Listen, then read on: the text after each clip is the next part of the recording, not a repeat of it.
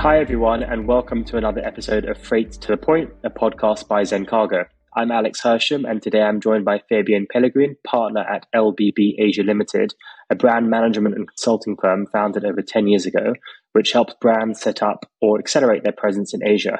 We're going to be talking a lot about a very topical point around China in a post-reopening environment. What does that mean? How did it all change so quickly? And what does it look like today to be operating in China? What does a consumer feel like, et cetera, et cetera? It's a very timely podcast, so thank you so much, Fabienne, for joining, and welcome. Thank you, Alex. It's lovely to be here. Thanks for inviting me over to this podcast. Fantastic. Let's let's jump right back in. The reopening, we all sort of saw it, saw it happen very quickly, or it seemed like it happened very quickly. What happened? Well, if you if we had this conversation in the beginning of Q four last year, it seemed like there was no end in sight. China had a terrible, terrible two thousand twenty-two with major lockdowns in many cities. Most of our team in Shanghai office spent more than ninety days in their apartment, meaning they didn't leave their apartment at all for an over ninety days. The beginning, there was shortages of food. I mean, it was really completely crazy. And I think quite shocking for many Chinese citizens to be confronted with these types of issues. And it seemed like it was going to be more of the same for two thousand twenty-three with no reopening in sight. And then seemingly from one day to the next, they just reopened. And I think some will speculate that, uh, you know, perhaps there was something about the protests. Perhaps with Omicron, it, everybody was bound to get sick anyway. It was better to pretend that it was on purpose rather than a failure of, of the measures in place. And I think the, the, the key point is probably the economy, which was taking a beating. And clearly some things had to change to sort of get out of that situation. So for all those reasons, probably, and more, they announced the reopening. And from one day of the next, all of these very severe and complicated COVID measures were lifted, literally from one day to the next. And many people were very scared because they were kind of living through for the third year with these measures, and to have them, you know, canceled from one day to the next was a very stressful time.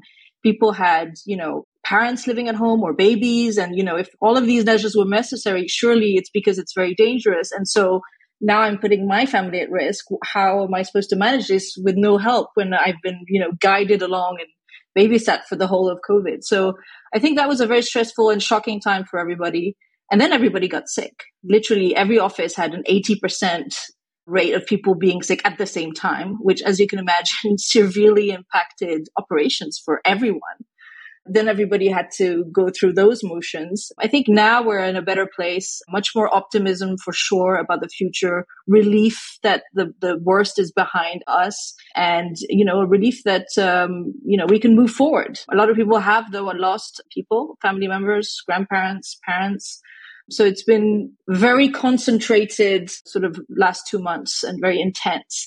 During that time, people were not thinking about what new handbag to buy or what new shade of lipstick to buy for this season. That was really not the concern of most consumers. And you could really feel that in the numbers. So when they announced the opening, it wasn't just a boom of sales in the way that we've seen China offer in the past. It, it was a much slow, slower burn type of event this time around. And it's an interesting timing because sort of going through Lunar New Year, it's almost, it allows for a reset. And you said a lot of people caught the virus, I guess, sort of in, in mid to late January. We didn't really see We saw some manufacturing being impacted by it, but a lot of people just sort of kept the wheels in motion. What does it feel like now? What's what's sort of the mood coming into the new year? Well, you're right. I think we were able to sort of bury the tiger and pull all of our hope and optimism on the, on the new year of the rabbit. And that's probably not an accident. Um, I think so. As I said, you know, I think there's a lot of relief about entering a new a new era. One one thing to keep in mind, however, is that China has changed in, in, in a big way. And the China that we left three years ago is very different from the one that we see coming on the other end of this. And for several reasons, I think one of them is that, well, China's been living literally in a bubble for three years. And it's this has given an opportunity to many of the domestic brands, Chinese brands, to really prosper and bloom into the, the Chinese consumer market. So now you have incredible Chinese brands on all categories that you wouldn't have imagined seeing five years ago. Um, and these brands are catered specifically to the Chinese consumer habits and to their life and to their specific needs. And so it's become, in some categories, extremely difficult for foreign brands to compete, because they have a sort of uh, a product that fits globally, that probably works in most other countries. But in China, it's just not a, doesn't have that competitive edge, because the Chinese contender is specifically catered to the Chinese consumer. And, you know, all of that China pride now is completely justified, because it's amazing brands, incredible customer experience, branding, retail concept, customer service, the works. It's, it's truly become a highly, highly competitive space for foreign brands. So unless you're a Louis Vuitton or a Chanel and you have, you know, that kind of level, if you're competing in the, in the middle bit, it's, it's, it's a much tougher game. And some people honestly will probably fail.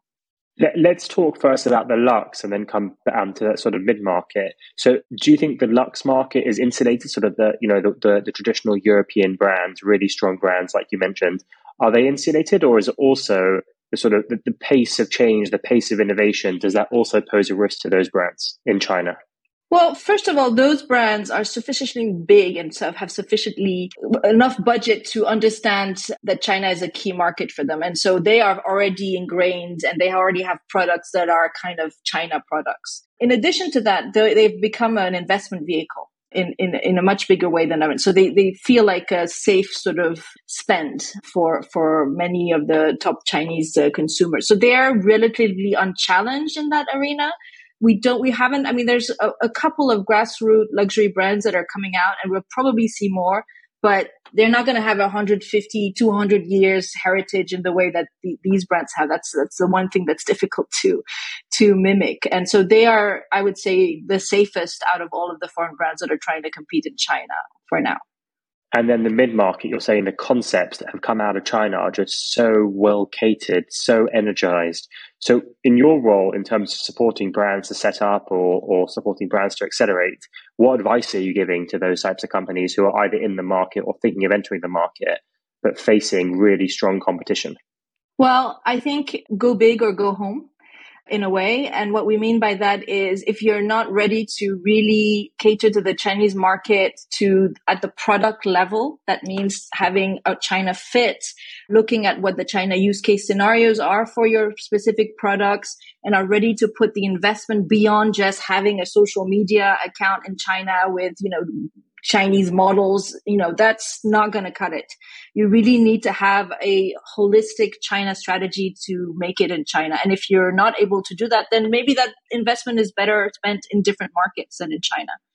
I think one thing to look at in China is, in the past, when there's been uh, rebounds after a, a, a difficult or an economic crisis, it's been mostly big government investments and the type of economic recovery that had large spillovers globally. And so China was able to prop up a little bit the global economy with, with all of the government injections, et cetera. This time around, however, a lot of the infra- infrastructure is already built, and it's really going to be a recovery that's more based on, on consumption. And that means products, that means services, that means travel. And so there's an opportunity maybe on the travel side, but on, on the consumption side, it's a much tougher market, as I said, than in the past. But that, that, that being said, the urbanization rate in China is sixty-two percent. Now, you're in London, in the U K, it's eighty-four percent. So there's still a lot of potential for that market to grow, and it will grow. And I think the prediction is that we'll have seventy million more Chinese middle-class consumers in the next three years. And so we're talking about annual income about twenty-two thousand euros, one hundred sixty thousand renminbi. So there's still potential for the market to grow, for the pie to get bigger. But we also have a market that's really kind of operating at a parallel. You may know that already the digital ecosystem in China is completely segregated from the rest of the world. You don't have Google, you don't have Facebook. They have their own Chinese champions that operate in a very specific and different way. The government also has a lot of regulatory measures in place to sort of protect that market. Consumer data, for example, has to be stored in China, servers in China, which is a problem for global brands when they want to have e-commerce from China and it's send all that data back to H Q. That's not possible in China. So it has all these specific requirements which means that you have to have a, a clear understanding in this fast-paced, complicated environment and budget to cater specifically to it, which is not the case of any brand. Yeah, very difficult. It, it almost makes you wonder, you know, to use your saying, go big or go home, it makes you wonder, obviously, the, the large luxe brands with their presence, with their history and with their budgets can sort of do this. For medium-sized brands, up-and-comers, you said, you know, what do you do? What are you advising customers to do? I know they sort of go big or go home, but that is quite binary. Is there a way of brands working together, or is there a way of doing concessions? Like, how can how can brands leverage? Because having seventy million new middle class is huge, you know, in the context of a Western market. So how can brands still navigate this? Well, every case has to be individually looked at. Basically, if you have something very differentiating, that you have something in your product that's truly innovative and that's not yet present in China, then you have a chance to succeed. Although that's chance, there's a window of opportunity there where you, you need to go in quick before the copycats of the market sort of grab that market share in your place. So I think it's important before going into China to really understand your space, understand who your competitors would be, what is it that you're offering that you're not, and what's your legitimacy in that area for a Chinese consumer. I, I would say the other thing is to really, you know, China is is is a very, very big market, but it's also, you're not talking to China, you're talking to a specific target. And for you to understand who is that target, where they live, what they care about, which K O Ls do they do they um follow, what cities they live in, is, is really an important exercise. So the, the the market research box, which some brands have a tendency to skip because they, you know, they know what works in other countries and they kind of just roll with it because they feel that they understand it. In China, really, that's an expensive one to sort of try to bypass. You really need to understand where you're going, how much it's going to cost, what you're up against to to to have the winning strategy. And is that something that you support clients on in terms of doing that market research and helping them with sort of the consultation period before even deciding go-to-market strategy? Yeah, that's exactly actually why we created L B B, was to really help brands to understand how the market operates with people that are on the ground. So we try to help brands do exactly what I've just described. So if you have a, a certain product in a certain category, to understand, you know, what does that space look like? How much would it cost to to enter it? How long would it take to get to break even? What kind of investment do you, do you need to put in? What kind of business models are available to you, J V, a distributor, or going direct, and how that impacts your, your P and L in the long run? And then we can help you sort of run the operations locally for you until you're big enough to run your own team. So that's kind of our business model. So typically, we'll do a phase one where you sort of map out the, the market specifically for your brand. And the phase two is we will run the operations for you for one to three years. And then once you've reached critical size, then you take over the business because you'll be big enough for it to be cost effective. Well, that's a great value proposition, both the research, but then also sort of the early finding sort of product market fit, to use a tech term. That's very, very cool. Last question for me in terms of the sort of new post-COVID China. We talked about brands tailored to the local market, making it more difficult, et cetera, et cetera. You spoke a little bit, though, about, about travel. What are some of the other sort of consumer trends that you're seeing that are different to pre-COVID China? Well, certainly, I think the, you know, there was a big retailtainment component in the way that the Chinese were consuming. There was a feeling that tomorrow is going to be better than before, that the, you know, a lot of the savings in China are linked to the real estate market. And so everything was on the up and up, and they were sure that, you know, the future was bright. And so there was a lot of kind of frivolous spending, you know, the crazy eleven eleven deals, or, or, you know, just buying for fun and because they can. And now that's very different. I think they're much more concerned about the future. There's much more saving. The real estate market is in a slump, and people are much more careful about how they buy. They want value, they want quality, and they will buy less but better. And so they're much more discerning in their purchases. So that's also harder for brands, where before, you know, you could dazzle them with a cool campaign and probably people were going to try it out. Now it takes a little bit more to convince a consumer to, to try out your brand for the first time. So I would say that the Chinese consumer is a little bit more cautious than we've known him to be in the past. And that's a big change for brands. Well, it feels like a very interesting and dynamic environment in sort of the post-COVID China. I think, you know, the year ahead is going to be a very interesting one.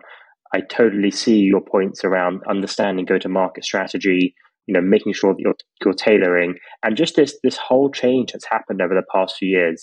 It's great that you've been on the, the podcast today. Hopefully our listeners have been able to sort of hear and navigate and make sure that they don't just try to rinse and repeat what worked in sort of twenty eighteen, twenty nineteen, and think it's going to work going forward. Before we wrap up, is there anything else that you would like to share? I think, you know, China can be a bit of a, a scary place because it's big and it's quite different from everywhere else. But it's also a very exciting place for exactly those reasons. There's a lot of opportunities there. And this to, this year of the rabbit, we are feeling a lot of optimism after three very dark years. Well, actually, I shouldn't say that. Last year was dark.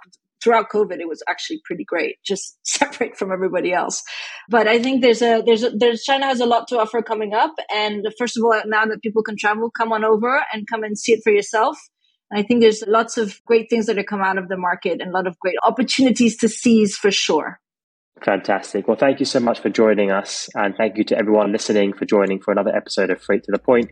Don't forget to like, subscribe, Um, or follow our series on Spotify, Apple or Google Podcasts if you enjoy this episode. And if you have any questions, as always, please feel free to reach out to me directly. Until next time, Fabienne, thank you very much, and thank you to all of our listeners. Have a good day.